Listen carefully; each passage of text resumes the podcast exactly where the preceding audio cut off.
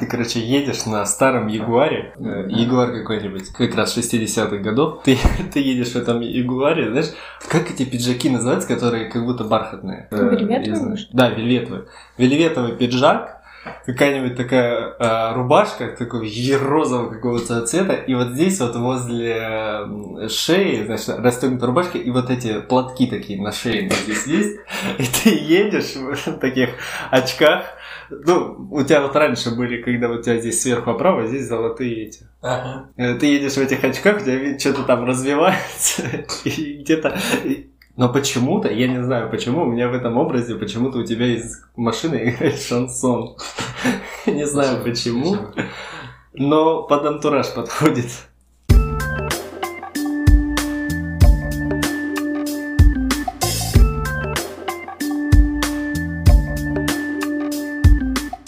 Всем привет! Это подкаст 21+, и его ведущие Михаил Цветков и Кирилл Потемкин. Здесь мы рассуждаем о волнующих нас темах с позиции 20-летних безальтернативных зануд. И приглашаем к беседе наших друзей и знакомых. Мы решили сделать этот подкаст из-за потребности в обсуждении актуальных тем и извечных вопросов. И сегодня мы хотели бы обсудить тему дома. И для обсуждения этой темы мы пригласили Беллу Бакадирову, как она попросила себя представить, выпускницу ИСА и магистрантку факультета журналистики РУДН.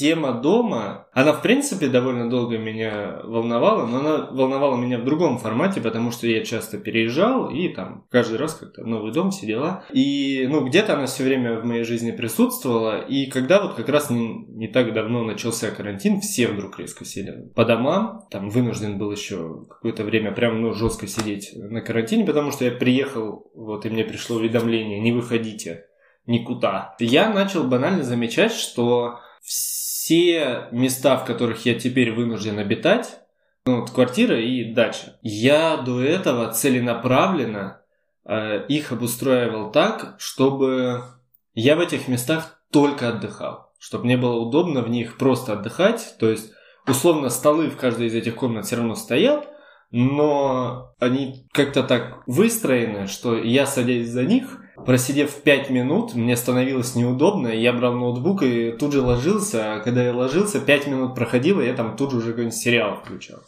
Вот. Я сначала думал, что просто со мной что-то не так, и там я не способен работать дома, но я заметил, что как бы и да, и я не способен был работать дома в тот момент, потому что до этого я, наверное, как большинство студентов существовал просто, ну, условно, в центре города или там возле университета, когда ходишь на пары в университет, потом э, идешь там либо встречаться с друзьями в какой-нибудь кафе или бар, или в какую-нибудь библиотеку заниматься. Я даже занимался всегда в каких-нибудь библиотеках, там, коворкингах, еще что-то, вот, но не дома. Вот. Ну, дома, если там был совсем какой-нибудь аврал и дедлайн, я там уже понимал, что спать не получится, надо заниматься. Тогда, да, тогда я занимался дома, но в общем и целом я заметил, что пространство вокруг полностью выстроено у меня было в формате отдыха. И большинство людей как раз вот с этим карантином начало, точно так же, как и я, переосмыслять вот эту идею присутствия дома. Ты теперь не только отдыхаешь, не только там приходишь с работы, с учебы, начинаешь расслабляться, а, там включаешь какой-нибудь сериал или фильм, наливаешь что-нибудь. Теперь придется все функции э, выполнять, находясь в одном пространстве. И функции пространства резко разрослись. И я вот банально заметил, что больш... большой э, части моего окружения возникла проблема в том, что они начали замечать, что, блин, у меня нет хорошего рабочего места, я не могу нормально там сфокусироваться, или у меня слишком много отвлекающих факторов, очень много раздражителей – там, почему я не замечал, что у меня соседи такие громкие, вот конкретно мой пример, и так далее. И э, я хотел бы вас обоих спросить вообще, что как у вас произошло из, по изменению вот этих функций с карантином, как все прошло? Ну, давай сначала ты расскажешь нам. Ну, у меня очень сильно поменялась жизнь, потому что мне пришлось из Москвы вернуться домой, а в Москве, когда ты в квартире один, ты быстро к этому привыкаешь, когда тебе не надо ни за кем ухаживать, а там у меня семья, и, получается, в жизни родителей особо ничего не поменялось. Они также продолжали ходить на работу, просто увеличилось количество работы. И все, что до этого делала моя мама, контролировала мама, все повесили на меня, получается. И плюс почему-то количество домашки резко увеличилось. Видимо, мои преподаватели решили, что у меня будет больше времени, и мне надо было совмещать все. То есть брат и сестра младшие мои должны были закончить школу дистанционно, и это все контролировала я, потому что если не проконтролировать, ничего не сделают. Готовить приходилось мне, потому что мама физически не успевала. Прибираться тоже мне приходилось, и плюс сделать огромное количество домашки. И вот за эти три месяца, ну, мне было очень тяжело, потому что мне э, надо мной смеялись родители и говорили, ты как многодетная мать, которая должна и по работе что-то успеть. Просто даже дело было не в том, что рабочая зона какая-то не такая. Нет, если просто меня никто не будет трогать, я могла сесть и спокойно заняться своими делами, это было бы реально. Но так как меня отрывали каждую секунду, просто помочь настроить телевизор, положить поесть, еще что-нибудь. Это было очень тяжело. Все-таки мне кажется, когда ты можешь один находиться где-то, у тебя есть такая возможность, как-то продуктивнее, может быть, время проходит. Как-то ты спокойнее себя чувствуешь. Можно сесть и от А до Я выполнить какое-то задание, а не так, что ты отрываешься, потом через час возвращаешься, уже забываешь, что ты делал до этого, начинаешь заново ту же самую работу повторять. А ты не жалеешь, что ты вот на это время карантина ты переехала домой, а не осталась в Москве? Первые две недели идея была достаточно крутая, потому что, во-первых, я не предполагала, что это все так затянется. Я думала, что максимум это займет месяц. И первые две недели было круто находиться с семьей. Плюс до этого я их не видела какое-то время. То есть э, вместе ужинать, завтракать, обедать, это было классно, проводить время с родными. Несмотря на то, что, например, к бабушке с дедушкой я не могла поехать, э, просто чтобы ничего плохого не случилось. А так потом прошло время, и как день сурка. Я каждый день просыпалась и понимала, что сейчас все будет одно и то же. Поэтому где-то 2-3 недели, когда прошло, я думала, блин, почему я не осталась в Москве. Поэтому было тяжело. Три месяца это слишком много, особенно когда ты до этого жил один долго. Никак не сказался этот карантин на твоей учебе? Приходилось прилагать больше усилий, чем до этого. И я уставала намного сильнее, несмотря на то, что когда я очно занималась, приходилось тратить время на дорогу, сидеть на парах, а здесь как бы просто были задания, иногда пары. Ну, не каждый преподаватель решил, что ему это нужно. И все равно я уставала намного больше. Видимо, из-за того, что привыкла к другому образу жизни. Вот у вас обоих сессия была онлайн, да? Вам какой формат больше нравится? Онлайн или очно сдавать экзамены? Ну, у меня не было такого, что преподаватель звонил в Zoom, задавал вопросы, я отвечала нет. Так как это магистратура, они решили, что будет достаточно выполнить какое-то большое домашнее задание или проект, и они оценят тебя по этому проекту. Поэтому, конечно, это было проще. Даже защита курсовой, э, это все было в онлайн-режиме, без всяких видео, это было проще, потому что все-таки вживую мне сложновато защищать курсовые, а так ты просто несколько раз исправил свою работу, отправил научному руководителю и получил свою оценку. Ну, у меня по части предметов была точно такая же история, но Тут сложно сказать именно э, про формат, потому что вот э, в моем университете, я в Бауманке учусь, там очень не подготовлена была вся профессура к проведению формата онлайн, ну вообще никак. Тут надо еще понимать, что я не знаю, как в большинстве других университетов, но конкретно у нас вся профессура, но они, они престарелые люди. Они почту могут проверять там условно раз в три месяца. Им тяжело это делать. Вот. И у нас, конечно, там вышли из этой ситуации, назначили какую-то молодую замену или там кто-то совмещал функции.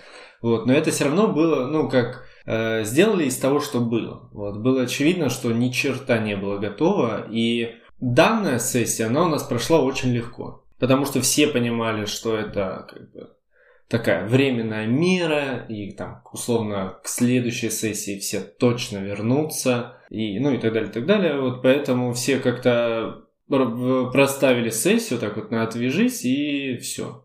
Мне конкретно то, что прошло, если спрашивать, мне понравилось, конечно, больше. Вот. Хотя у меня оценки все равно получились ровно те же, что и там на предыдущей сессии. Вот.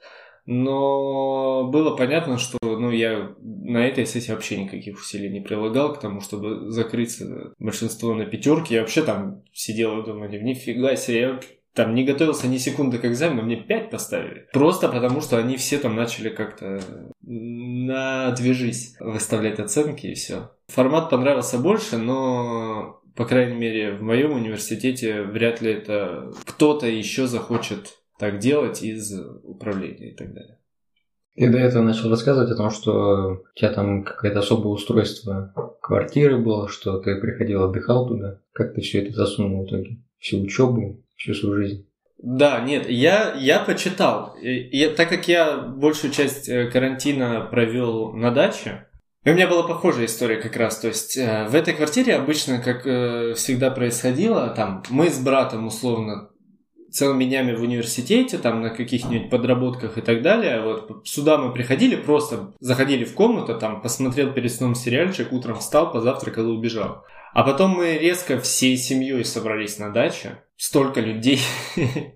Всем еще что-то нужно. А банально этот дом, в котором был все время ломал, сейчас я вернусь к этому вопросу, просто это очень волнующая тема. А, так как это ну, частный дом, там все время что-то ломается, все время что-то где-то может нужно подкрутить или там настроить и там очень много разных систем, там банальное отопление, там ты электрическое выбираешь, газовое, еще что-то, потом там что-то работает, тут не работает, потом был сезон ливни, там все подвалы затопило и так далее. Почему я это рассказывал? У меня вся семья круглые гуманитарии, они филологи, там вот только все филологи, лингвисты, педагоги, а, брат вот только на юриста пошел, но я инженер, и поэтому каждый чих, происходящий в доме, просто в каждую секунду меня вот звали, типа, Кирилл, надо чинить там. Кирилл, надо с этим разобраться, еще что-то. И получилось так, что я совершенно неожиданно должен был следить за всем. И вот я реально стал вот этим, как в разных э, сериалах, какой-то, вот, знаете, типа есть дворецкий, который вот он делает все. Вот он везде в этом доме, вот он каждую штучку знает, он должен что-то сделать, помочь.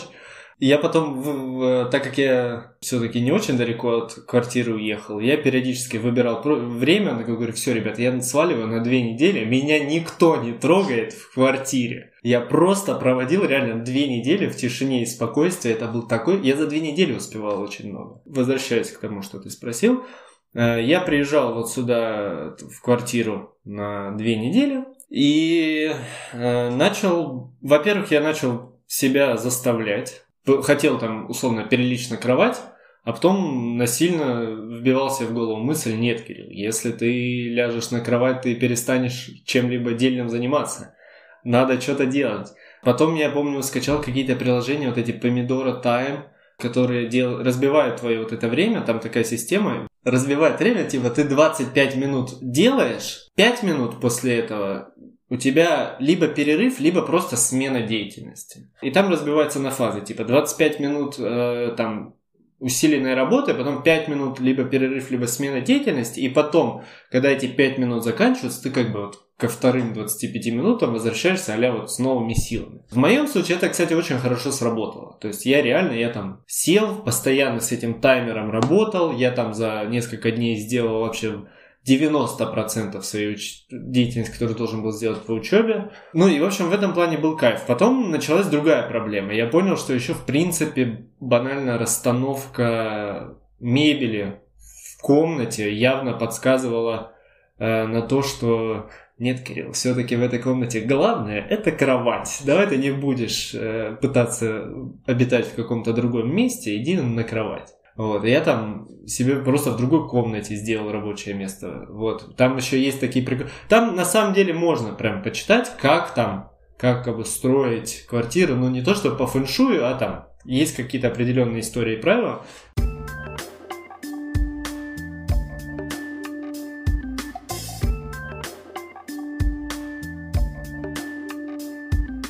Апогеем всего этого действия стало то, что я там реально потом, сидя в этой комнате, когда у меня был, горел дедлайн по курсовой, я реально...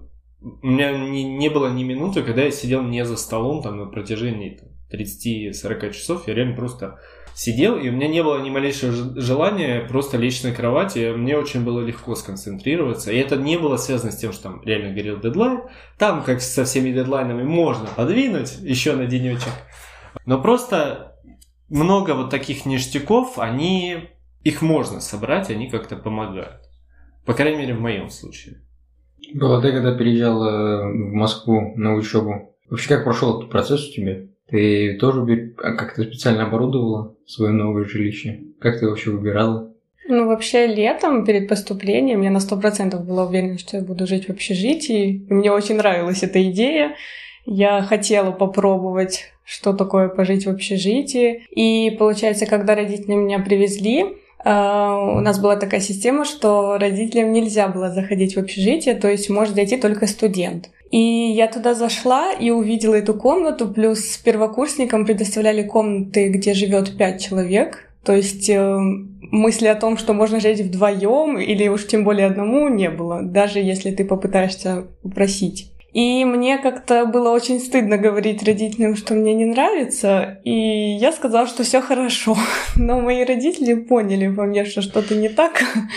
И моя мама попросила у директора общежития разрешения для того, чтобы она смогла со мной зайти. А, он подписал это разрешение, она поднялась со мной в комнату и поняла, что это полный ужас, потому что вплоть до того, что окна были деревянные с дырками, и эти дырки пытались скрыть э, специальной пеной, которая ничем не помогала, и предполагалось, что зимой будет очень холодно. То есть какие-то условия, даже техника какая-то например, электрический чайник, холодильник, это все нельзя было ставить в комнату. Ну, было как-то совсем не очень. И мы решили, что все-таки лучше будет снять квартиру, но на всякий случай, чтобы место осталось за мной, мы предупредили, что, может быть, мы вернемся. И даже когда родители попросили сделать ремонт за свой счет во всей комнате, э, даже не, пыта... да, не пытавшись разделить эту сумму с теми девочками, которые будут со мной жить, а я пришла в комнату первой, не было никого, все равно не разрешили э, кого-то пускать. То есть единственное, что можно было сделать, это чтобы пришел мой папа, взял обои, краску и сам это все сделал так, как ему хочется. То есть позвать кого-то за свой счет и пустить в общежитие нельзя было. Ну и по итогу мы неделю искали квартиру, мы не смогли найти, мне пришлось остаться у родственников и через какое-то время найти квартиру, и когда я уже заселилась, я уже обустраивала так, чтобы мне было удобно, чтобы был письменный стол, но все равно меня надолго не хватает сидеть за столом, я как Кирилл перехожу на кровать и занимаюсь там. У меня на кровати просто даже не получается заниматься. То есть я, может быть, даже и сижу там что-нибудь в Word пытаюсь печатать, тут уведомление прилетит или еще что-то, потом я вспомню, ой, какой сериал давно хотел посмотреть, и все, и улетаю.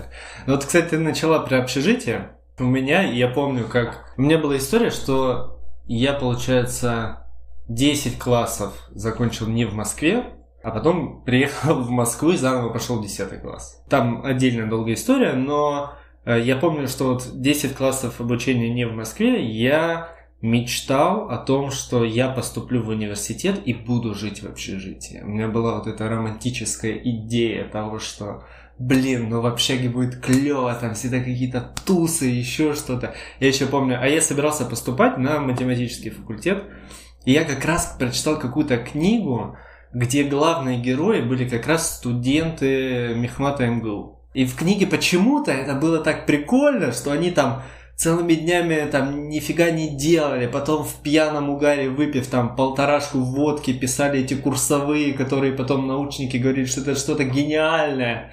Вот, еще что-то. Я прочитал, у меня там какой-то такой романтический образ сложился. Но при этом всем в Москве всегда было место для жизни. У нас всегда была эта квартира в Москве уже потом ближе к поступлению я начал разочаровываться, во-первых, во всей этой мысли, но я не прощался с мыслью жизни в общаге. Только потом, подав документы, я узнал, что оказывается, ну, тех, кого там есть прописка в Москве, мы не можем подавать на общежитие.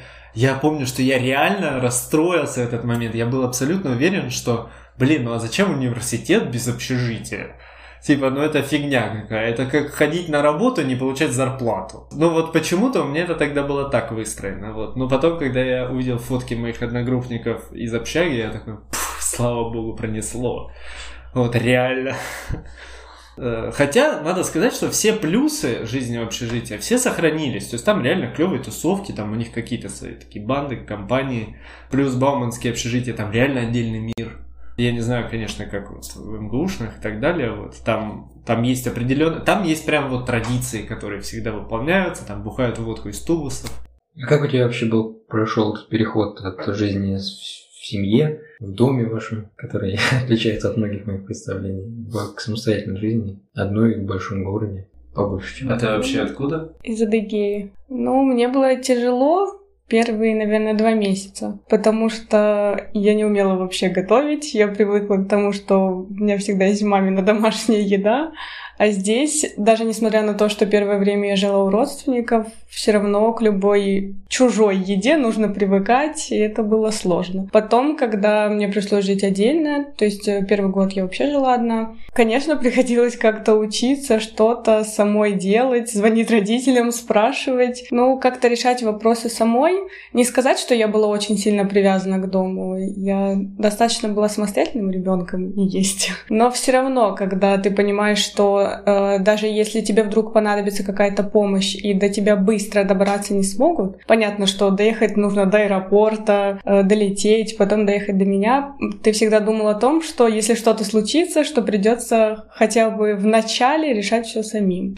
Но я привыкла достаточно быстро, не было таких сложных проблем, чтобы я звонила родителям и просила меня забрать. Просто, ну, видимо, адаптация какая-то в течение месяца-двух мне все-таки нужна была. Потому что все-таки, когда ты 18 лет живешь так, что все под боком, и даже соседи не считаются соседями, а родственниками, конечно, сложно привыкнуть. Да, это, конечно, для меня удивительное явление про соседей. А родители как отреагировали на твой переезд, как они к этому адаптировались? Э, ну, вообще они очень хотели, чтобы я поехала в Москву. Э, особенно мой папа, но они прям уговаривали меня, хотя я не хотела вначале этого делать, для меня это было слишком рискованно, я не была к такому готова. Но, конечно, тяжело было родителям, они сейчас мне признаются, что думали, что я буду постоянно опаздывать на пары, потому что я очень тяжело стою по утрам, и первый год мне реально звонили в 7 утра и говорили, было вставай, как это было в школьные годы, когда мама могла зайти и меня разбудить. А так, конечно, я думаю, им было страшно, что со мной может что-то случиться, кто-то может напугать. Не всегда просили проверять входную дверь и все в таком роде. Но так, чтобы какие-то глобальные проблемы, такого не было ни разу за вот пять лет, получается. Вот по поводу этих своих соседей родственников, расскажи поподробнее. Потому что я, ну, я пару раз слышал тебя, конечно, но все равно у меня в голове абсолютно не укладывается. Как я отношусь к своим соседям? Мы жили, соответственно, ну, точнее, я с семьей жил в двух квартирах. В одной на этаже было три квартиры, и 12 этажей. Я знал соседку, которая была в квартире справа, потому что с ней периодически к маме общалась, потому что сама соседка довольно была общительная. И я просто знал, как она выглядит. Соседей других по этажу я даже никогда не видел. И еще у меня был один э, друг из дома, там на пару этажей ниже. К нему иногда в гости ходил. Вот, то есть я знал его еще его и его семью. Вот это все мое было общение с соседями. В нынешнем доме, в котором мы живем, я вообще ни одного соседа не знаю. Я пару раз встречался с соседями по этажу в лифте. И, ну, как бы мы вот выходим из нашей квартиры, встаем в этой площадке перед лифтом. Там, здрасте, здрасте. Никак зовут, никак, что это за люди, ничем не занимаются. Я понятия не имею. А ты при этом мне как-то рассказывала, что там у вас не, не просто ты знаешь, как зовут, а абсолютно какие-то не, даже не дружеские, а чуть ли, как ты сказала, родственные отношения с ними. Я не представляю, как, как Просто даже когда я только приехала в Москву, в первые пару недель со мной приехала бабушка, чтобы готовить мне как раз. В один день я вернулась с учебы, и она мне говорит, готовила, и поняла, что нет соли. И она по привычке просто пришла к соседям и говорит, они так странно на меня посмотрели, что я попросила у них соль, но все таки мне дали ее. Но все равно такие странные люди, потому что она, видимо, так привыкла к тому, как мы общаемся с соседями. То есть э, для меня пойти и взять что что-то из еды, даже когда никого нет дома. Это проще простого, если, например, мой папа пришел с работы, и я понимаю, что закончился хлеб, и мне не очень хочется бежать в магазин, я могу спокойно взять его у соседей. А во время карантина это вообще обострилось все, потому что постоянно что-то нужно. Э, пойти в магазин как-то не очень хочется, и мы вот Мы могли даже завтракать вместе просто во дворе, то есть с соседями. Или если наши мамы не хотели готовить, мы могли спуститься, поесть вместе. Вплоть до того, что у нас входные двери не закрываются. Любой человек, любой ребенок может зайти, и я даже знаю, в каком шкафчике кружки, в каком шкафчике тарелки у моих соседей, и они точно так же знают, что у меня. Или, например, если моя мама не успела приготовить, а мы очень хотим есть, мы можем спокойно подняться и поесть у соседей с ними за столом, потому что соседка успела приготовить. И точно так же поездки на отдых совместные. Ну, я не отношусь к ним как к соседям. Меня даже когда спрашивают, вот ты сейчас с кем? У меня язык не поворачивается сказать соседкой. Мне как-то хочется сказать сестрой, там, даже с подругой какое-то не такое слово, потому что более близкие отношения все-таки. И на карантине, когда мы никуда не могли выйти, мы просто развлекались как могли вместе. Вот в этом плане это, конечно, здорово. Я даже иногда думаю о том, что когда получится так, что я от них уеду и уже не смогу так часто приезжать, то там Новый год, как мы вместе отмечаем, все равно уже такого не будет. Потому что, ну, это очень круто. Мне нравится, что у нас такие отношения. Я понимаю, что это, наверное, странно для кого-то. Для меня сто процентов. Мне, наоборот, было сложно привыкнуть к тому, что я действительно не могла запомнить, как выглядят мои соседи. Я каждый раз их видела, с ними здоровалась, видела их через несколько дней и думала, М, это мой сосед или нет. И каждый раз мне казалось, что это кто-то новый.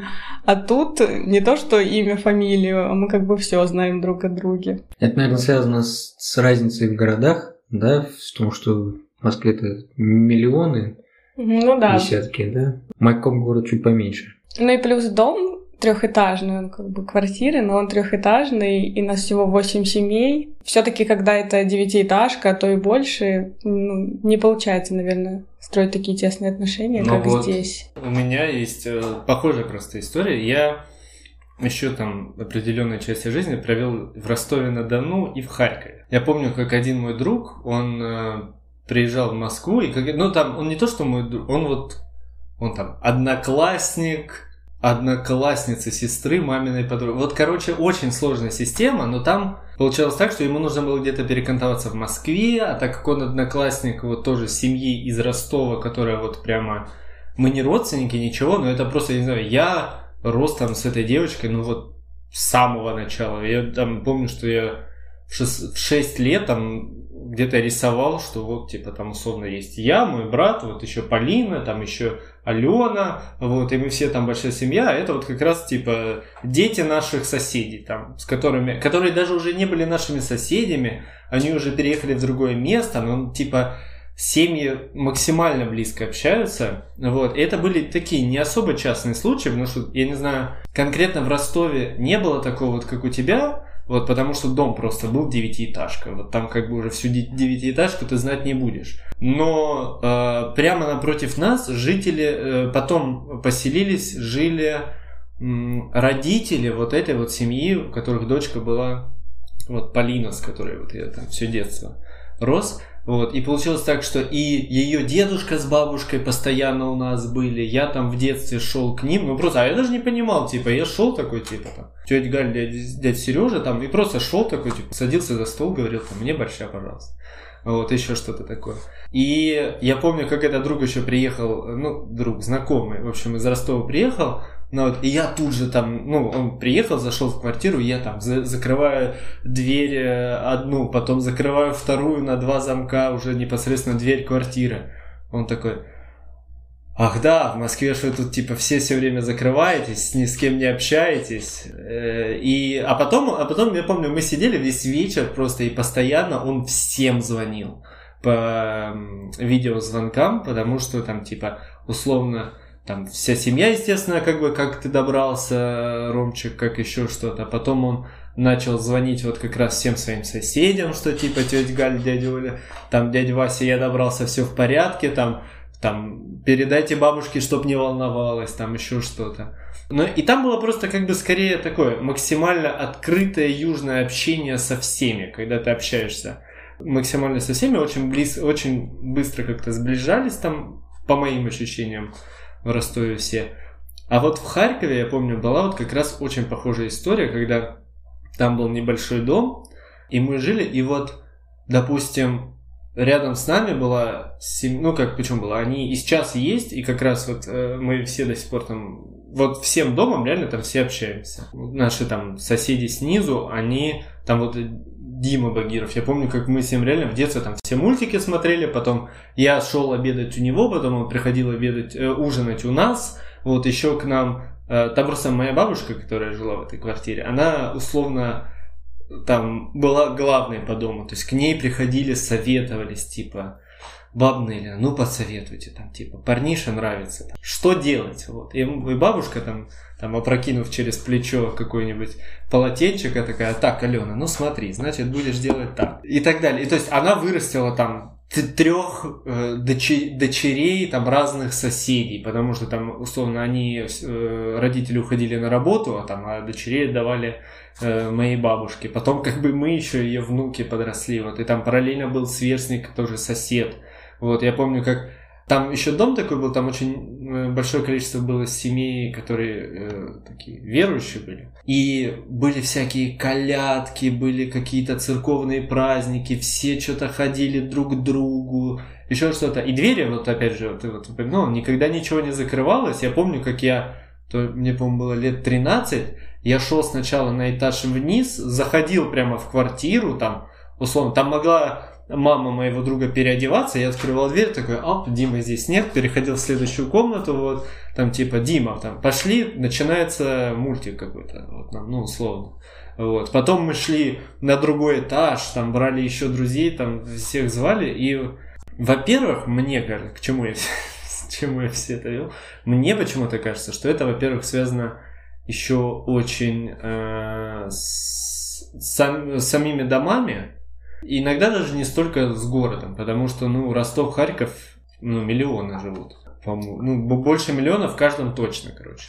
Это уже, получается, вроде и не маленькие такие города, и как бы все равно такая вся история сохраняется. Я еще почему-то всегда делаю ставку на юга. Вот. Мне кажется, еще образ жизни очень сильно влияет. Вот в Москве, в какой бы квартире мы ни жили, все равно больше часть времени ты проводишь либо в школе, После школы ты едешь, короткое время какое-то тратишь на там, обед какой-нибудь, потом направляешься на какой-нибудь кружок, курс, занятия какие-нибудь, потом приезжаешь, делаешь домашку, потом ты ужинаешь, ложишься спать. То есть какой-то жизни во дворе или в самом доме нет. Да нет, ну я помню... Ну ты вот во дворе в своем да, часто... Я всех знал. Сейчас, вот здесь, в Москве. Ну, я знаю тех, кого я знал тогда. Ну, то есть ты проводил какое-то время во дворе? Да. Я помню, как, ну, я шел на площадку, там, условно, играть в футбол. Я приходил, я взял, знал по имени каждого, э, кто присутствовал на этой площадке. Я еще знал, в какой он школе учится. А там еще была история, что там, допустим, наша школа не любит там 51-ю школу.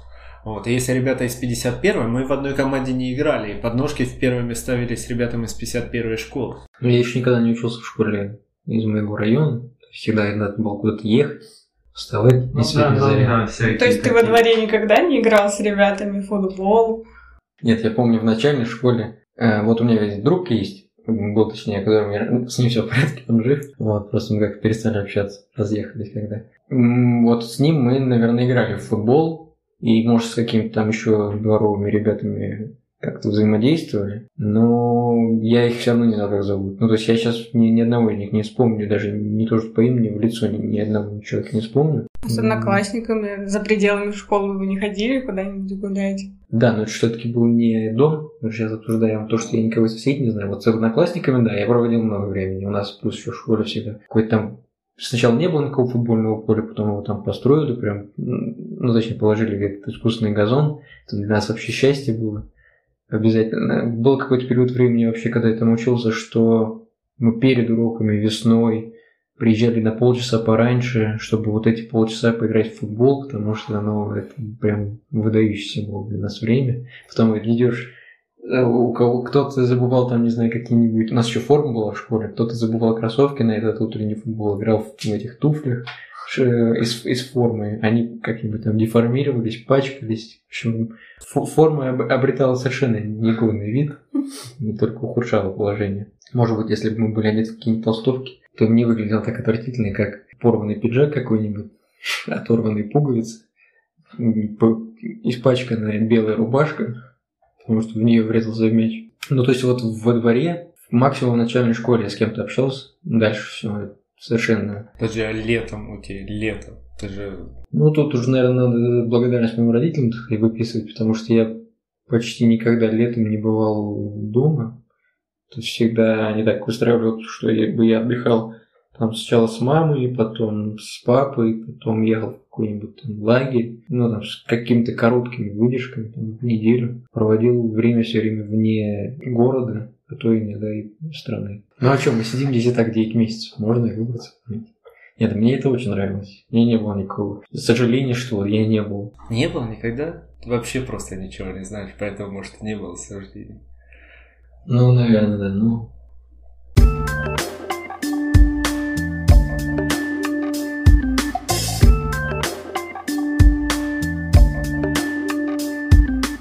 Хорошо, э, тогда можешь рассказать про твою... Смотри, мы вот сейчас с Беллой рассказали про то, как каждый из нас переехал, что-то подумал про дом, еще что-то. Ты, может, и не был дворовым парнем, но у тебя есть момент, который по нашим законам должен быть у большинства парней. Как ты относился к казарме, когда ты пошел в армию?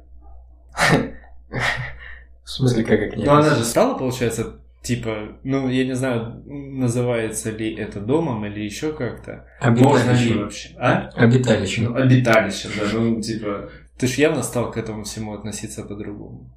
И изменилось ли вообще отношение к дому после казармы? Ну, в каком-то смысле жизнь в казарме похожа на жизнь, наверное, в общежитии. В каком-то смысле она, наверное, похожа на вот эти вот описанные ваш, вами невысокие дома, где все друг друга знают, потому что ты буквально там всех знаешь. Но я еще служил в такой части, где людей, в принципе, не очень много. То есть это не 300-400 человек в казарме. У нас там было, ну, в разный период времени, там приходили, уходили, разные призывы. В какой-то момент времени вообще 22 человека было, но там максимальное число где-то 35-37 человек было. Я уж не очень помню. Вот, ну то есть такая вот небольшая могучая кучка была, и мы все друг друга, естественно, знали. Но там вот этот быт казарменный, он построен вокруг... Не знаю, в общем, это домом точно нельзя назвать. Но когда уже там становишься, так сказать, постарше, ближе к э, дедам, или уже совсем дедушкой становишься, там уже у тебя или у твоих сослуживцев появляется всякие там специальные помещения, типа мастерские, батальерки, то есть помещения, за которые не отвечают, и в которых они должны выполнять какой-то вид работы, но когда работы нет, получается, что они в распоряжении к ним попадает какой-то кабинет, где вы можете уже как-то жить. И вот там уже как-то обустраивали. Мы туда уже кормили, так как это армейское было питание, мы всячески старались питаться как-то альтернативно. Поэтому под конец службы мы уже там раздобыли, всякие контейнеры все для еды. И в чайничках что-то кипятили воду, потом заливали всякие кашки быстрого приготовления. Вот, обязательно, когда к нам кто-то приезжал, старались попросить, чтобы нам привезли какую-нибудь еду. Помню, как-то родители мне привезли варенье из тархуна и мяты и еще чего-то. Цвет был сомнительный, но вкус был просто шедевральный. Вот, и мы всей, собственно, нашей этой мастерской наслаждались этим делом. На хлебушек, на ну, я, я сомневаюсь, что я получал бы такое удовольствие от варенья из тархуна дома, но тогда это был вообще деликатес страшный. Но из-за того, что мы все... Я не уверен, что дело в казарме, то, что мы вместе живем, просто потому что мы оказались в таких тесненных условиях, мы старались все время как-то объединяться, но это единение проходило призывами, потому что там ведь еще есть некоторая иерархия, из-за смены этих призывов надо постоянно одни обучают других, кто-то молодой, кто-то средненький, кто-то уже нет совсем. И вот из-за этой смены поколений каких-то очень дружных отношений между призывами почти не бывало. Потому что одни все время контролируют других, когда тебя кто-то контролирует, изначально к нему с некоторым негативом относишься. Вот. А вот в призыве нет, мы были такие сплоченные, старались ему помочь. Просто у нас был очень крутой старшина, у нас два было за время службы.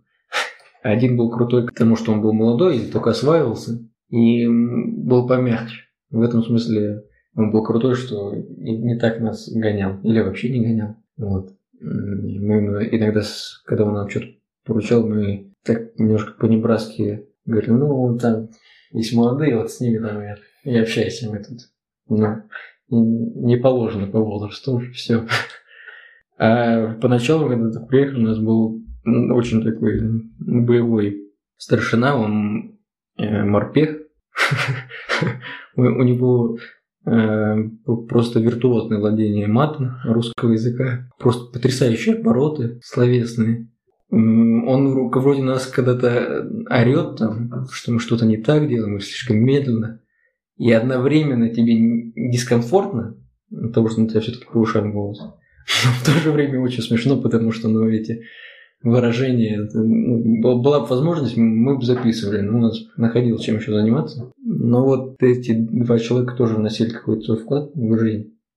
Но домом это точно никак нельзя назвать. Дом это всегда нечто мифическое, почему ты скучаешь. И дом это не вот конкретное здание там, или твоя квартира, а это скорее образ жизни. Родственники твои, родители, там, братья, сестры.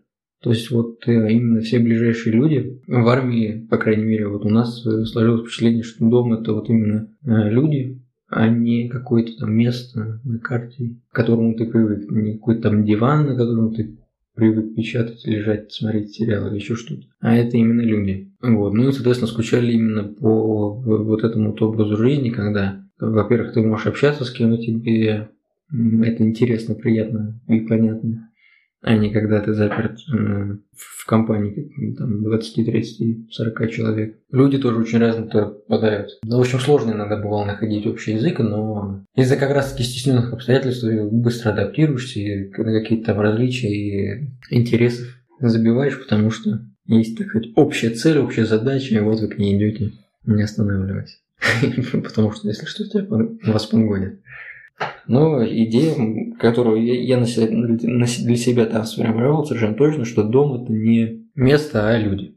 Кстати, что вы думаете по поводу того, что такое дом? Для вас важно, где, что точнее вы называете домом? То есть вот, например, ты переехала в Москву, когда она, квартира стала у тебя домом, вот именно в таком метафизическом смысле. Типа то, где ты живешь. Ну, я все-таки с тобой согласна, что дом это люди, но сейчас понятно, что у меня и в Москве есть люди, с которыми я хочу находиться, к которым я хочу приехать, и точно так же в Адыгее у меня семья, родные, поэтому я не могу сказать, что я привязана именно к месту, там, к квартире, к зданию, хотя, казалось бы, я большую часть своей жизни там прожила, но нет, у меня нет такого. Я быстро привыкаю к новому месту, вплоть до того, что даже, например, если я еду куда-то за границу и останавливаюсь в гостинице, и у моих родителей есть привычка писать мне вечером и спрашивать, э, зашла ли я в гостиницу. Я неосознанно постоянно говорю, я дома. Mm-hmm. То есть я могу только приехать, и мне постоянно говорят, вот ты замечаешь, что ты всегда так говоришь, а это получается случайно. То есть я в люб- любое место я быстро привыкаю, понятно, mm-hmm. если нет супер ужасных условий, а если все достаточно прилично, то я очень быстро привыкаю. То есть у меня нет привязки к городу, там еще к чему-то, к тем более к зданию. А у тебя как? У меня вообще с этим сложно. Я вот как раз хотел тоже, когда ты начал говорить про то, что дом это люди, еще что-то. У меня ну, не только, наверное, понятное дело, я думаю, вы это тоже имели в виду люди. У меня получилось сложно. То есть то, где я жил, вот, ну, я условно буду делить до приезда в Москву и после. Вот как бы до приезда в Москву я жил вообще в другом мире, как бы получается, никак это не пересекается в бытовом плане с тем, как я начал жить в Москве. В том плане, ну, понятно, там, типа, еду ты тоже есть, там, еще что-то. Привычки, может... Нет, привычки все-таки, наверное, тоже поменялись. Но я до этого жил в Варшаве, до 10 класса, до, втор... до второго 10 класса. И получается, что там еще накладывается статус иностранца, вот, и ты же, у тебя общество еще получается такое, ты, вот говоря про доме и людях, которые создают образ дома, там, там у тебя еще получается два каких-то круга общения, ты общаешься вот с местными, и ты еще общаешься вот тоже там и с ребятами из круга при... те, кто приехали, тоже там иностранцы различные, вот. У тебя еще получается вроде один и тот же дом, в том плане то, что город тот же самый, э, там, ты живешь в одной и той же квартире, но при этом а ты там, у тебя один дом, когда ты общаешься с местными, и другой дом, когда ты общаешься с иностранцами. Потом, приехав в Москву, я вот я всегда считал, что я быстро привыкаю, потому что я всю жизнь как-то переезжал туда-сюда. И оказавшись в Москве, мне, ну, я после там двух месяцев помню, как я сам себе сказал, типа, ну все, я освоился. Так как я еще там ничего не было для меня радикально новым, я до этого тоже жил в Москве. Правда, до этого я жил, получается, в рамках только одного района, а тут там резко уже старшие классы, еще и школа в самом центре Москвы. Вот, я, сразу, я начал для себя узнавать, что такое Москва. Спустя два месяца я сам, я был абсолютно уверен, что все, теперь я москвич. Но потом я понял, что к концу года, что да никакой я не москвич. И хотя формально, типа, прописка-то была уже давным-давно. Вот, но, как бы это сказать, я к концу года первого своего пребывания в Москве начал понимать, что все-таки, несмотря на то, что я в принципе очень быстро освоился и очень быстро начал вести себя как все вокруг, все-таки довольно много отличий набралось, которые сейчас, вот я уже, получается, шестой год живу в Москве, вот, которые сейчас вот за эти шесть лет уже ушли, по большей части. Но мне кажется, по крайней мере, я не замечаю. Но и потом получилось так, что я долго осваивался в Москве, и вот сейчас я точно с уверенностью там могу сказать, что вот там, сейчас дом Москва. Вот, сейчас я уже... Хотя я все еще регулярно езжу. То есть вот у меня отец, он до сих пор живет в Польше, правда уже в другом городе, не в Варшаве, а в Гданьске. И я, получается, приезжаю к нему в Гданьск, и у меня там еще тоже друзья появились. И я тоже могу назвать, получается, это домом, но это уже не как бы не основной дом. То есть, как бы если выстраивать цепочку, то есть уже получится, что вроде тоже дом, но уже номер два. Ну, у тебя получается, что дом это скорее город какой-то. То есть, либо ну, потому, ну, это удобно делить. Вот, просто по городам удобно делить. Это не обязательно. То есть, условно, первые годы жизни в Москве, которые я помню, это я вот, э, получается, там, ну, самая-самая начальная школа, там первый класс – Тогда для меня домом стал наш вот этот район, потому что, ну, ты, когда мелкий, ты никуда не выходишь дальше этого района. Потом, я помню, потом мы уехали, и мы там жили с отцом в университетском кампусе. И как бы домом стал довольно быстро вот этот весь большой кампус. Понятно? Это, мне кажется, просто зависит от того, насколько широко распространяется образ твоей жизни. То есть сейчас, когда нам уже там за 20, когда нам уже за 20, мы... Эм, наш, наш образ жизни, он за, занимает большую часть города, получается. Вот, то есть мы уже там и в центре, и в какие, ну там условно в спальных районах, и там в отдельные части едем в парке, может в какие-то магазины и так далее. То есть уже сфера жизни распространилась, и поэтому домом можно назвать и город. Вот, потому что ты определенную часть жизни явно проводишь не в квартире. У меня было похожее впечатление о доме, когда я думал, что это скорее место какое-то, ну, такое масштабное, как город, например, или страна. Когда вот мы от университета с Беллой и еще некоторыми нашими одногруппниками ездили в Турцию на месяц, мы там жили как раз в общежитиях. Вот тоже очень быстро насуился, мне пару дней потребовалось, чтобы узнать ближайшую округу, как перемещаться по этой Анкаре. И все, дальше уже жил комфортно. То есть не было никаких проблем с тем, чтобы откуда-то что-то там получить, где-то как-то что-то узнать. Я представлял себе, как, в общем, жить в этом городе, в этом общежитии. Общежитие, кстати, в Анкаре не соответствует абсолютно вот этим пугающим впечатлениям, которые могли сложиться из рассказа Беллы в московском общежитии, потому что там это довольно просторная комната, на четырех человек она была, у каждого там выделена специальная мебель сделана, что это и рабочее место, и кресло, центр комнаты, там какое-то общее пространство, плюс еще у вас там также по углам этого помещения раскиданы ваши кровати, то есть ну, довольно много места для каждого, и в то же время находитесь все вместе, то есть довольно комфортно там жить. Не было у меня никаких пугающих впечатлений, когда я там оказался как вот у тебя и твоих родителей, когда ты зашла в московское это общежитие МГУжины.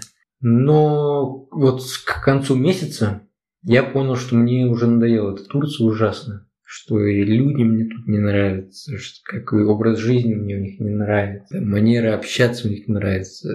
Белла-то, может, это бы не шокировало, а для меня было просто шоком, когда к нам в первую ночь вошли наши, как сказать, сожители по общежитию с какого-то соседнего комнаты. Мы, да, неразумно не закрыли дверь. Они открывают дверь, мы сидим на наших кроватях, креслах там. В общем, сидим, уже готовимся ко сну. Открывается дверь, Заходят четыре парня. Трое в спортивках, один вообще в кепе, третий крутит ключи. В общем, такие опасные парни. Они проходят, что-то там здороваются, здороваются, садятся тоже как-то занимают место, там не здрасте, не можно ли войти. То есть, ну, пришли на свою территорию. Что-то начинают заводить с нами беседу. Я очень насторожился. Я уже был готов к худшему. Я там уже маякнул двум нашим ребятам, которые были в зоне видимости, что надо быть повнимательнее. Вот. Но это, они оказались просто зашли познакомиться, и вот эти все ключи, кепки и спортивки были связаны только с тем, что они только что вернулись из спортзала. Вот, то есть это не было их привычным способом одеваться. На следующее утро, когда я их увидел уже таких вот метросексуалов, а не тех спортсменов, которые которых я видел прошлым вечером, это, конечно, были совершенно другие люди. Если бы они зашли так, я бы чувствовал себя спокойнее. Но вот это вот... Я до сих пор помню эти кричащие на пальце ключи, как, соответственно, я напрягся. Плюс они турки. Они тоже не столичные ребята, они из регионов. У них тоже я, некоторые есть манера речи, которые вот даже за время обучения не очень привыкаешь. То есть нужно время, чтобы адаптироваться к тому, что они говорят. Еще не очень понимаешь, что тебе лепечут. И там один из лучше всех знал, он вел большую часть беседы. Я большую часть времени контролировал, чтобы мы и наши вещи остались целы. А еще два парня, ну, просто старались держать середину между тем, что делал я, и еще один наш товарищ, который общался с ним. Вот. Но я к такому манере был совершенно не готов, и поэтому, когда мы возвращались уже из этой стажировки, вот мы сошли с трапа самолета в Домодедово, по-моему, не суть важно где, главное избежать ударения в слове аэропорт. Когда мы вышли из этого специального помещения, я уже понял, я прям выдохнул, что все, наконец-то мы в Москве, в России, хочет воспринимает это, где там заканчивается Россия, за какими кольцами столичными. Вот, но для меня на тот момент совершенно точно было, что дома это вот образ жизни какой-то, менталитет. Потом, после армии, ты еще больше судилась уже до конкретных людей, конкретный образ жизни. Возможно, там еще через 10 лет я пойму, что нет, ну, там вообще только то, как я живу. И вот если меня заставляют жить иначе, то все это.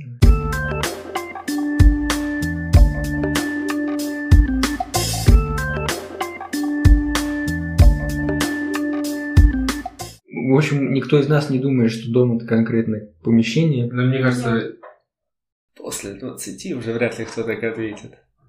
А ты не думаешь, что как раз таки по-другому ответят э, люди, которые постарше нас? Ну да. Мне кажется, конечно, они ответят по-другому. Ну, смена точки зрения на те же вопросы, приходящие с возрастом. Вот. Но мне кажется, еще и э, у разных поколений просто в жизни возникает всегда разное отношение к дому. Просто Э, а то, то тоже, наверное, проще всего рассказать одну историю. У меня прабабушка с прадедушкой, они... Ну, у меня там вся семья из примерно регионов на границе России и Украины, и они, э, вот прабабушка с прадедушкой, они построили дом в Ростове. Причем, ну, они прям, условно, бабушка там следила за детьми, там было очень много детей, вот, она там следила за огородом еще что-то, там, а дедушка, прадедушка ходил на работу, там вечером условно покупал там по дороге кирпичи и приходил просто там выстраивать отдельные части комнаты. Но они там в это время где-то жили в какой-то пристройке или там в каком-то летнем домике и так далее. Вот потом, все, они достроив этот дом, я помню, как он реально стал центром жизни вот всей родни. И я вот теперь начал, после того, как я узнал и осознал всю вот ту историю с, с тем домом, мне гораздо проще стало понимать вот какие-то истории из книг, вот если читать всякие романы или еще что-то, там всегда вот, даже если маленький дом, то он всегда рисуется как реально центр существования вот огромного количества людей, что они вечером приходят там,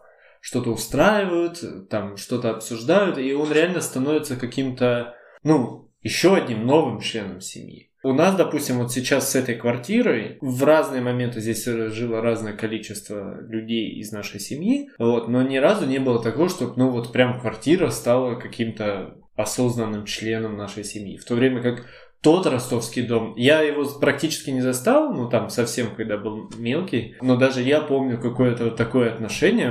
У меня вот в детстве было четкое ощущение, что он, ну, не знаю, ну, чуть ли не живой, потому что там все в нем обитали, постоянно кто-то приходил, там еще были кошка с собакой, которые меня там по утрам будили, там был какой-то сад, который тоже там отдельно, сады тоже отдельная часть, они еще меняются вот, со временем года. В общем, э, возвращаясь к теме поколений, они в свое время это построили, и вот поколение моей бабушки, они все выросли в этом доме, и даже потом, разъехавшись, э, в том числе и по разным странам, всегда вот конкретно от бабушки я стал редко слышать вообще про Ростов она если вспоминала, то вспоминала конкретно вот этот вот дом и какие-то окрестности возле него, потому что они тоже как бы там частный сектор города. Тоже все вот там все истории, она вспоминает как там типа вот в доме напротив, и она еще могла добавить какое-то описание дома с синими окнами. В доме напротив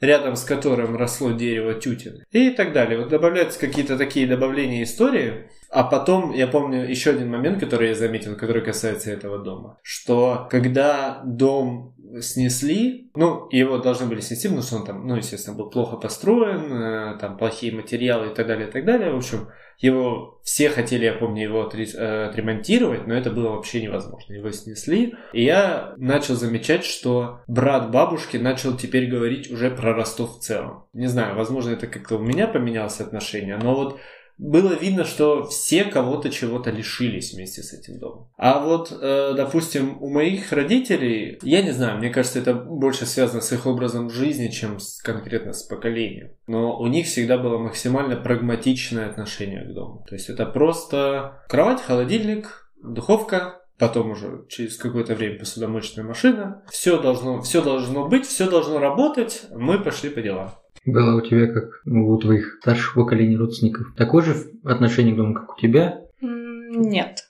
У нас тоже есть такой общий дом, где живет прабабушка моя, и если мы хотим со всеми родственниками собраться просто или какое-то определенное мероприятие, все всегда приезжают в этот дом, независимо от того, где они живут. То есть мы можем жить в разных городах в пределах республики и даже не в пределах республики, и все все равно приезжают в этот дом. Ну и плюс э, Например, мой дедушка, когда строил дом, у нас так принято, что он всегда строит дом, чтобы потом его сын остался жить в этом доме. То есть даже если у тебя есть возможность уехать учиться в другой город, ты даже можешь там остаться, освоиться. Чаще всего у нас люди возвращаются и знают, что даже когда у него будет своя семья, он будет жить именно в этом доме. То есть шансов переехать, сменить место жительства но если нет каких-то глобальных причин, такого шанса нет. То есть вот э, мой дедушка уверен, что его сын никуда не уедет, что со своими детьми, со своей женой будет жить там, и вот так передавать, то есть по цепочке, потом своему сыну. И, и вот мне эта идея не очень нравится, потому что ну, это как-то обязывает, если, например, человек не хочет жить со своими родителями, хочет попробовать сам. Поэтому, например, мои родители, они уже так не думают. То есть они предоставляют выбор. То есть, если, например, мой брат сам захочет жить с ними, пожалуйста, никто не мешает. Но если он решит сменить место жительства или даже переехать в другой город, препятствовать никто не будет. И мне такой вариант нравится больше. И все-таки, конечно, есть семьи, которые до сих пор придерживаются этого, независимо от того, молодые они или нет. Но вот в моей семье сложилось так, что мои родители от этого отошли. Они и сами не хотели жить с родителями моего папы. То есть это было просто вынуждено буквально год. После этого они стали жить отдельно. И они не хотят делать то же самое для своих детей. Мне этот вариант больше подходит.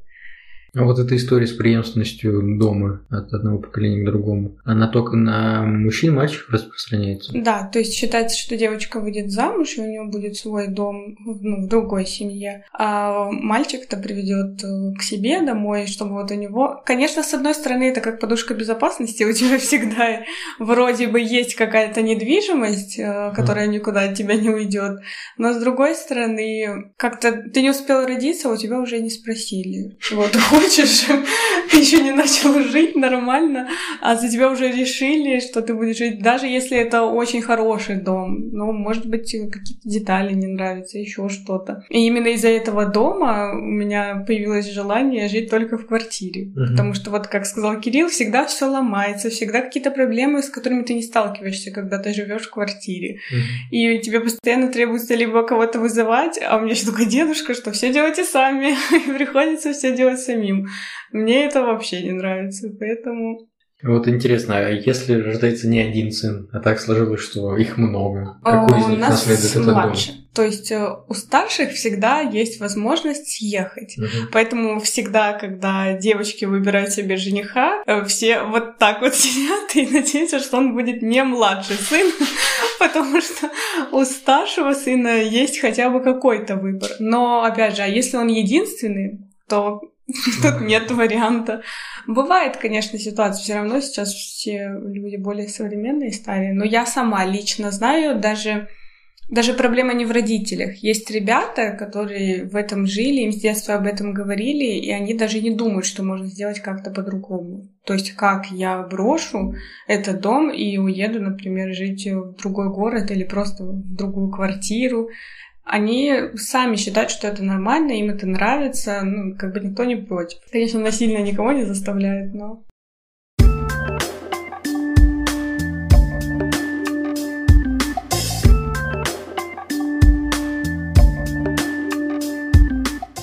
вот как думаете, вот если наоборот в обратную сторону повернуть, посмотреть, например, на западный какой-то образец жизни, когда в больших городах, в том числе там, не знаю, там в Соединенных Штатах, а, каких-то там столицах Франции, Англии, в общем, классический такой западный мир, там ведь особенно молодые люди, они все чаще вообще не имеют никакого места конкретного обитания, какой-то недвижимости, в отличие от как описанного того образа жизни. Это люди, скорее, чаще всего, которые переезжают с одной съемной квартиры на другую, которая меняется в зависимости от их работы, от их достатка, там, от их интересов. Они, то есть, не привязаны к какой-то точке. С одной стороны, это добавляет им как бы мобильность. В любой момент, если им позволяет ситуация, они могут резко сменить образ жизни и не думать о каком-то своей собственности. Съехал с квартиры и там, живешь в каком-то другом месте. С другой стороны, появляется некоторая как раз нестабильность в случае какого-то негативного развития событий ты можешь остаться ни с чем. Я читал некоторые там, статьи, исследования по этому поводу, и там как раз описывается, что 21 век – это век бездомных, и количество этих бездомных увеличивается не потому, что они нигде не живут, да, это не люди, которые находятся на улице. Это люди, которые не привязаны к какому месту. Как вам кажется, вот какой образ жизни вам самим ближе вообще? И какой более правильный в современных условиях, бездомный или вот когда у тебя есть место, к которому ты и привязан, но в то же время оно тебя, как ты сказал, является подушкой безопасности, страхует тебя. Ну, мне кажется, до определенного возраста, лет до 30, наверное, я смогла бы жить на съемных квартирах, если что, быстро поменять ну, место жительства, там быстро перевести вещи, это не будет такой проблемы. Но если с точки зрения, как я смотрю, когда у меня будет уже своя семья, я бы не хотела. Все-таки, когда ты несешь ответственность за кого-то, будь то дети там или муж, мне бы не хотелось. Мне бы хотелось, чтобы все-таки это было постоянное место, куда можно прийти, где ты понимаешь, что здесь все твое, что это не принадлежит хозяину, а ты как бы просто на время здесь. А когда ты один, ты свободен, учишься, ищешь себя, я в этом ничего такого не вижу. Наоборот, может быть, даже это хорошо, когда есть возможность менять какое-то время пожить здесь. Потом, если нужно, например, переехать, если ближе добираться до работы или еще что-то. Но вот э, после, даже не то, что после 30, но вот к моменту, когда у меня уже прям осознанно будет своя семья, я бы не хотела жить на съемной квартире. А у тебя как, Кирилл? А, ну, вот касательно того, что ты сказал про молодых людей из западного общества, странно так описал. Ну ладно. В общем, касательно молодых людей из западного общества, мне кажется, просто... Ну там еще это связано банально с тем, что э, цены на недвижимость, мне кажется, в части городов сильно выше, там и так далее. То есть там, может быть, некоторые хотели бы, но не получают. Ну, как у нас, в принципе. Хотя да, если как у нас, то зачем я об этом сказал? Но в моем случае ответ будет таким, что в принципе, вот получается какая-никакая, но подушка безопасности, которая перейдет от родителей, уже вроде как и есть. Ну, то есть мы все где-то живем. То есть ты уже думаешь о наследстве? Нет, но это как бы, знаешь, вот это вот крайний случай того, что вот если вдруг что, кровать, где поставить, я найду. Поэтому я вот зная об этой подушке безопасности, как бы я спокойно, мне кажется, смогу снимать довольно долгую квартиру. Плюс, мне кажется, это важно ответить, на Западе очень распространена идея того, что не хозяин квартиры сдает кому-то конкретному в аренду. Чаще всего там, условно, домом всем кто-то владеет. И конкретно весь этот дом, он там под сдачу. И там могут жить, типа, реально десятилетиями одни и те же семьи, вот просто условно продолжая платить за эту аренду квартиры. Там, ну, это деталь, которая просто меняет схему того, как относятся. То есть у нас, в принципе, в России общество настроено на то, что, извините, а как семья может жить без своей собственности? Как, ну, типа, у нас должен быть свой дом, чтобы наша семья тут жила. А там, получается, уже просто дольше распространена идея того, что, в принципе, некоторые не могут купить и приходится снимать. И просто, мне кажется, там уже и легче к этому относится. А у нас все-таки, ну, я даже помню, как ну, я... Вы думаете, что у нас не приживется такой образ жизни? Не, ну, э, точно нельзя сказать. Мне кажется, в Москве прям приживется. Это, ну, наверняка, потому что в Москве-то тоже... Москва очень дорогой город вообще для всего мира тоже. Вот, и здесь, э, мне кажется, ну, я не могу даже примерно сказать в процентах, я не могу осознать это число, но очень много же людей здесь все это э, квартиры снимают они владеют, и поэтому, поэтому как-то в Москве точно приживется. А уж в регионах это там как-то, ну, я просто давно не жил, поэтому ничего не могу сказать. Ну вот в этом исследовании, в одном точнее из них, который я читал, точно так же идет разделение в зависимости от возраста, и еще идет большое деление по гендерному принципу, делят на два. Гендера мужчины и женщины, без каких-то подробностей. Это российское исследование. Возможно, с этим Российское? Да. Я послышал сначала просто сделанное, сделанное в Руси. А, и там идет э, основная идея в том, что мужчины, для мужчин э, наличие собственности является самым важным видом собственности, там, нежели машина, одежда какая-то, какие-то предметы роскоши, э, бытовая техника. То есть самое важное это а, именно недвижимость какая-то. Но если сравнивать с э, девушками того же возраста, то э, мужчины не придают этому такого значения, как девушки. С возрастом у тех, у других значимость Э, недвижимость, то есть чтобы она была в собственности, вырастает, но все равно сохраняется некоторый перевес в пользу того, что э, женщины уже считают необходимым владение собственностью больше, чем мужчины. Еще важная интересная штука, что в молодости огромное внимание люди уделяют тому, как будет обустроено это жилище. Согласно этому исследованию, считается, что очень важно и мужчинам, и девушкам, опять-таки здесь идет небольшой перевес э, в сторону женского пола, что способ обустройства жилища. Насколько это красиво, сколько там это удобно. То есть вот именно очень важно, как это все сделано. И почему-то с возрастом значимость этого теряется. Зато у мужчин огромное значение имеет, э, и с возрастом это только возрастает, не сам дом, в котором вы живете с семьей, а околодомовая территория. Значит, что это имеется в виду? Да? Там говорится о том, что это либо какой-то двор, если это многоквартирный дом, либо если это частный дом, то это вот все, что находится за пределами самого дома, какой-нибудь гаражик, какое-нибудь парковочное место для машин. Чтобы куда-то сбежать. Да, и там как раз говорится, что скорее всего это связано с тем, что мужчины из дома пытаются все время сбежать, поэтому у них изначальная ценность этого дома меньше. И поэтому им намного важнее иметь вот эту околодомовую территорию, чтобы там можно было собраться со своими друзьями, какими-то коллегами, провести какое-то время вне дома. В нарды где играть? Ну да, да. Мы с вами, наверное, тоже с возраста. Все перейдем. Я уже в описании идеального дома добавил гараж с мастерской. Да, наверное.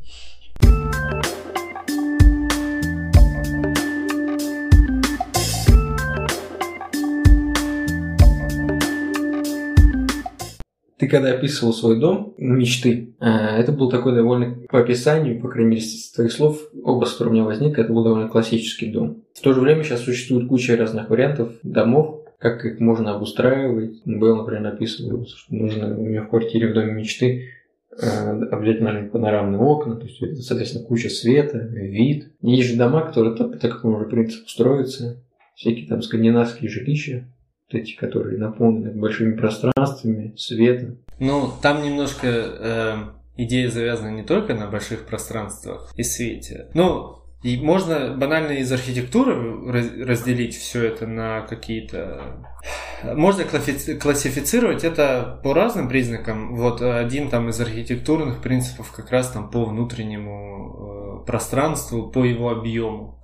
Там, или по объему света в каком-то пространстве. То есть там доходило, я где-то просто это читал последний раз, что доходило даже до того, что э, в зависимости от количества света можно более умело распределить функцию отдельной комнаты. Ну, то есть, допустим, какие-то более темные комнаты можно было спокойно использовать под спальни, в то же время эти же комнаты были бы там плохим кабинетом. Это все там можно подбирать в зависимости от какого-то выхода на солнечную сторону или там наоборот на северную, южную и так далее. А если говорить о скандинавских, то в последнее время просто стали очень популярными э, как раз э, книги, которые повествовали о определенной философии благоустройства дома. Началось, я, насколько я понял, это все с книги, которая называется «Хюге» или секреты датского счастья. Там э, в этой книге повествуется в основном о том, как э,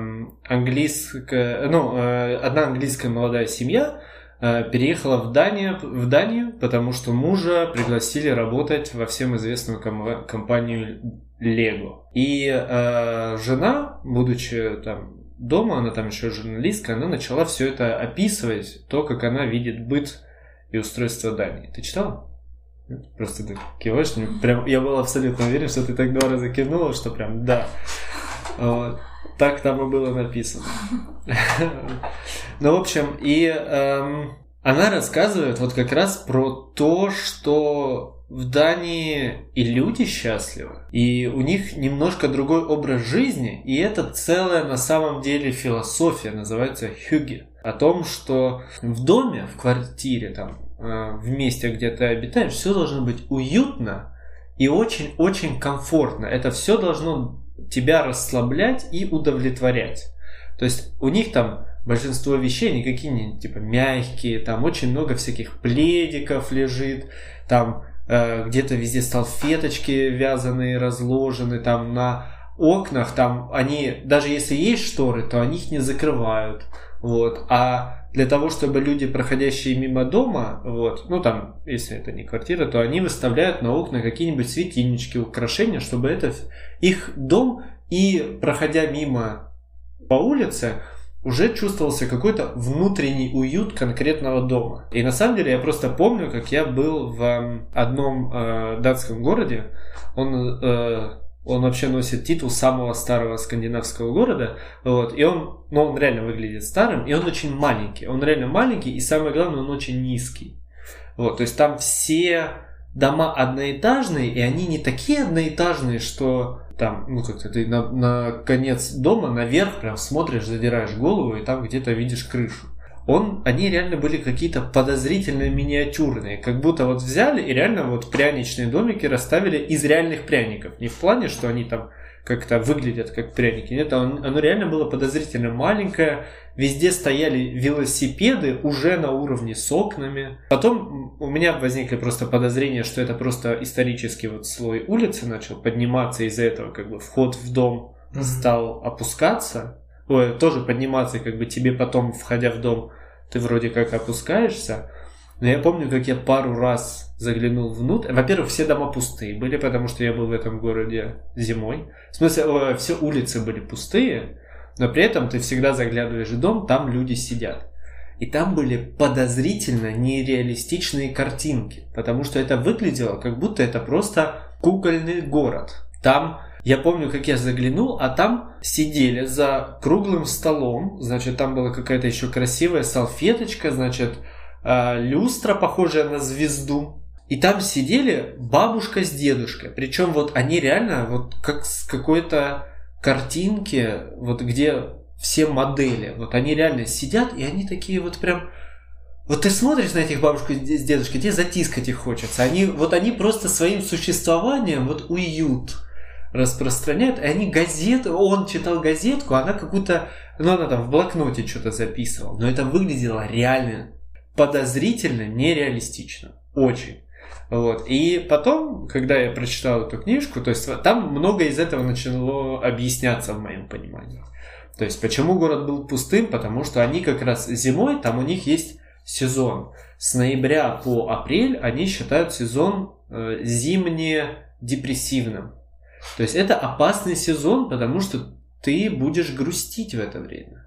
И поэтому они всегда себя, во-первых, там стараются занять, найти хобби. Вот там везде в городах обязательно, даже в самых маленьких, есть какие-то кружки с хобби. И туда там бабушки с дедушкой могут ходить, еще что-то. Они вот весь дом всегда благоустраивают, вот, и они редко куда ходят в это время года. Они обычно, если ходят, то в гости.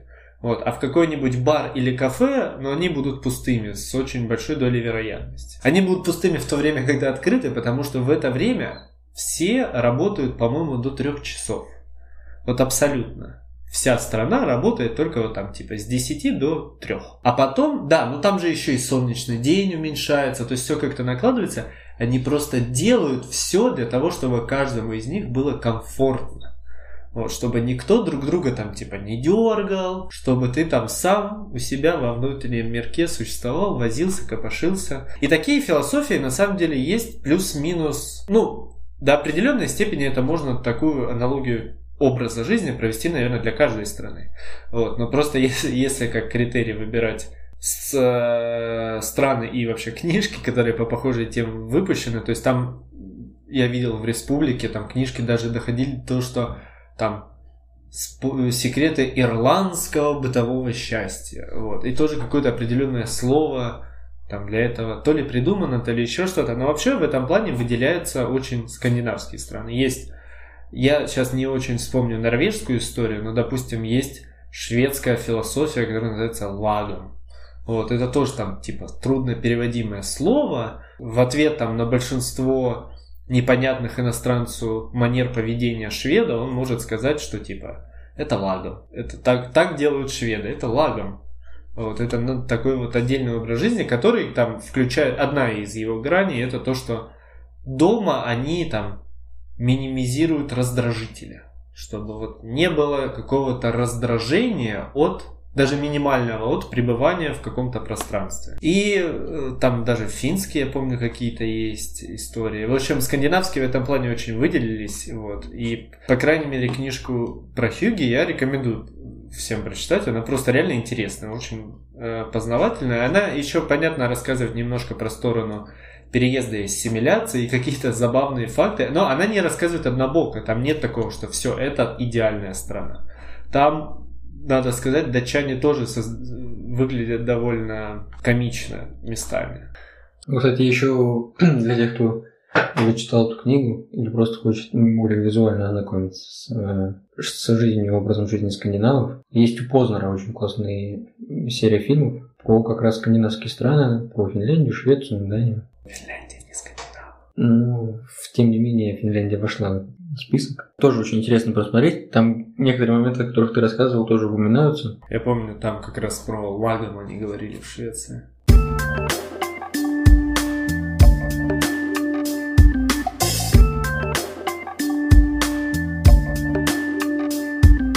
Что там мы засиделись? С вами были Кирилл Потемкин и Михаил Цветков. Сегодня мы с Беллой обсудили тему дома. А в следующий раз обсудим тему переездов и ассимиляции.